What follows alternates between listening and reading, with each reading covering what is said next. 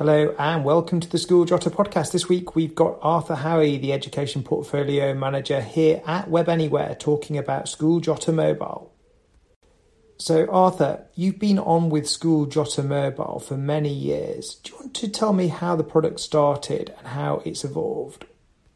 We originally started the School Jotter project way before we had anything ready to be shown. Uh, we'd been prototyping the app at the end of 2013, uh, and that gave us a really good period of time in order to get feedback from schools. We were showing it at BETT, we were showing it at schools directly, and that gave us a load of feedback which we could then use to prioritize the features and to build something that was really useful to schools. Once we released it, we then got the feedback again and we added more granularity in terms of the notifications. We've added a messaging feature and we've made loads of tweaks to the individual sections to make them more suitable for schools. That period of time, directly after we'd released the app, I was quite shocked um, and humbled really by the amount of feedback that we got back from schools. So we initially released it to around about 30 schools, um, which then quickly ramped up to more than 100 and then onwards. Uh, but those first schools there were lots of head teachers, lots of admin staff that gave us that feedback. I remember I was on the phone constantly just getting feedback. Um, and it was all really good. And then the, the feedback that we got through the schools by proxy from the parents uh, was positive too. So it was really good to see that happen. So, if I'm a school and I'm looking at the School mobile experience, how does it differ to other platforms out there? And what are the advantages over the likes of, say, SMS text messaging services? So I'd say the mobile app really complements what schools do with their website. Um, the content that comes from there is syndicated from different parts of the platform, so schools only have to update one place. Um, but the difference is pull versus push. So, in order for a parent to get the content from a website, they have to go to the website. So it's a conscious effort to go there and do whatever they want and then leave. Whereas with uh, a mobile app and with push notifications specifically, uh, the school can push that content across. It pings up on their phone. Of course, then they can choose to either see that content then and there, or they can maybe look at it later on. But it's still there and it's it's present, so that they're aware to do that. And that's something which the website is never able to really do that sort of experience. I think the first sort of technology change at schools we'll notice between sending out over a mobile app and push notifications compared to SMS is obviously going to be the price. Uh, we have schools that send tens of thousands of messages uh, and they don't incur any charges for that because they've already bought the app, so there's, there's nothing else uh, compared to SMS. With SMS, because of the network's charge, so then they, the aggregators and everybody else in that value chain has to put their margin on and, and charge too there's always going to be a cost to schools, and it can get quite a lot if they are sending out lots, lots and lots of messages. Uh, the other difference is because it's uh, software and you can control the experience. So when you can see when the, the parent has received that and they've opened it or they've, they've read that message, whereas the text message, you can tell if it's been delivered to the phone, but you don't know if it's been read. Now, parents can download the School Jotter mobile app by going to Google Play if they're on an Android device, or they can go to the Apple App Store. Once the parents have downloaded the app, they don't have to log in. But what are the benefits for logging into the app versus not being logged in to School Jotter mobile? The main driver for parents to log into the app is for schools who are offering mobile messaging.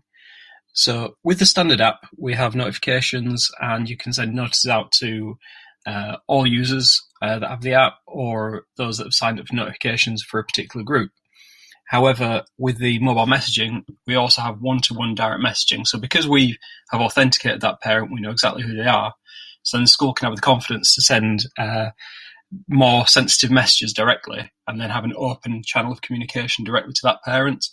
Um, again, without incurring any extra costs besides actually getting the product in the first place as we move across our product roadmap over the coming six months to a year, say, um, we're going to see some more things as well which require that authenticated user experience. So for schools, when they transition across to School Jotter 3, uh, we're having a, a renewed focus on communication tools. So then content such as surveys, forms, um, these kind of things will be able to be interacted from the app but in order to do that, we need to have that authentication so we know exactly who this user is, um, so that everything is safe and controlled. SchoolJotter mobile apps synchronize with the website. Can you explain how the synchronization works across news feeds, calendar feeds, and galleries? We made this as simple as possible. So if a school adds content to their website in the way that they'll have been doing for years, uh, that content is automatically syndicated across the app. So of course there's control so schools can choose not to do that if they want, or they can change the default. Um, but what we do is we basically pull any of the news stories across, uh, newsletters, uh, the calendar syncs across, um, and the galleries. So if you just put that content on the website, instantly that's available straight to the mobile app so parents can consume that there. Uh, and for content where it's relevant, the action of creating the content also generates the push notifications. So there's nothing extra that a teacher has to do. It, it just works straight away. Now, one of the most popular features of SchoolJotter Mobile are the notification mechanics. Of course, notifications don't cost money, where text messages do. Can you explain the granularity of notifications and how bursars and head teachers and others can broadcast messages? So, if you're an admin in a school, you can choose to send a notification out in, in a few different ways, really. Um, you can send out blanket notices um, for snow days or sporting events or whatever. If there's something you just want to broadcast to all the parents, you can just do that. All you do is go straight in, new notice, type in the words, hit send, and that's it. It just works straight away. Um, if you want to do that on a bit more of a granular basis, you can do the same thing but target it to a specific group. Groups are a flexible concept, so that could be a class, it could be a year group, it could be a school trip. However, the school sets these up, it'll just work. Uh, and then finally, with the mobile messaging, you can message either to a group, so that uh, collect responses. So you've got a two-way chat, or you can do it one-to-one uh, for things. You know, if there's a student who's uh, late or something like that, and you want to contact that particular parent directly. Arthur, could you let us know what the future product roadmap might be and the sorts of things that parents will be able to do in the next six months or 12 months on the School Jotter mobile app? So over the coming six to 12 months, we'll start to see schools transitioning across to the School Jotter 3 platform.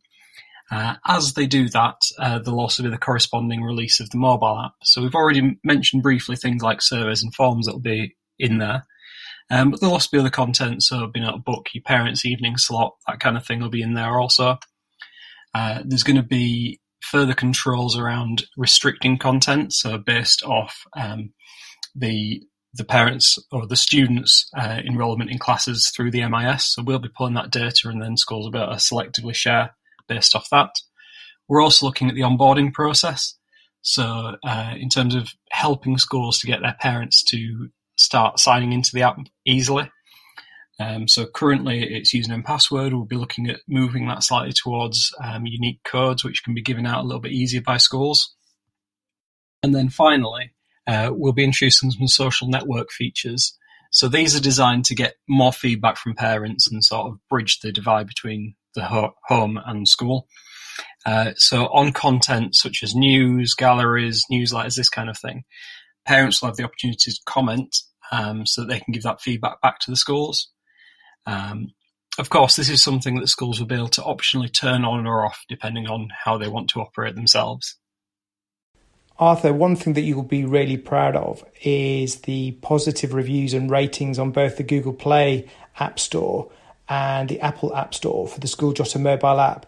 Explain what the reason is behind those high ratings and high levels of customer satisfaction. And perhaps you could share some of the comments and read out what parents are saying about the mobile app offer. You're absolutely correct. Uh, it's a product which I've always been very proud of. Um, and the feedback from parents has been good, the feedback from schools has been good. Um, I had a look today, so our average rating for Android is 4.6. On iOS, we're averaging 4.5. And this is on more than 2,500 reviews. So I think that really does speak for itself. In terms of why uh, we, we managed to get that feedback, I think it's because the app is really focused on the things which we, we'd heard from schools and from parents that they actually wanted. So it doesn't have that many frivolous features. It's pretty concentrated on the core things, but those core things work well and they work well to communicate to the parents. So just go through a couple of the bits of feedback that we've got on the App Store. So the first one, great app. Find this app so useful for keeping up to date with things. Much rather this than letters sent home. And the next, I don't use Twitter or Facebook and tend to miss out on a lot of things going on in school. Not anymore thanks to this app. And finally, uh, it's a very handy app to have. Our school went paperless and it means we always have important dates to hand. Let's face it, there's always something happening at school. So that's three there. And like I said, we've had more than 2,000 reviews uh, on the app stores and Google Play. And I think it's it's a real testament to how useful parents find the app because they're taking the time to go to the app store, put a review in, uh, and to give us that feedback there. So I think that's that's really positive. Well, thank you so much for your time today, Arthur. It's very much appreciated. And hopefully, listeners have gleaned a lot of information about the possibilities of mobile apps within schools and the value they can bring. Thank you once again, Sean, for having me on the show. Uh, it was a lot of fun. It was good to talk. Thank you. Thank you for listening to the School Jotter podcast, this time on school mobile apps and in particular the School Jotter mobile app. If you've enjoyed it, do subscribe, share on social media. And until next time, thanks for listening and bye for now.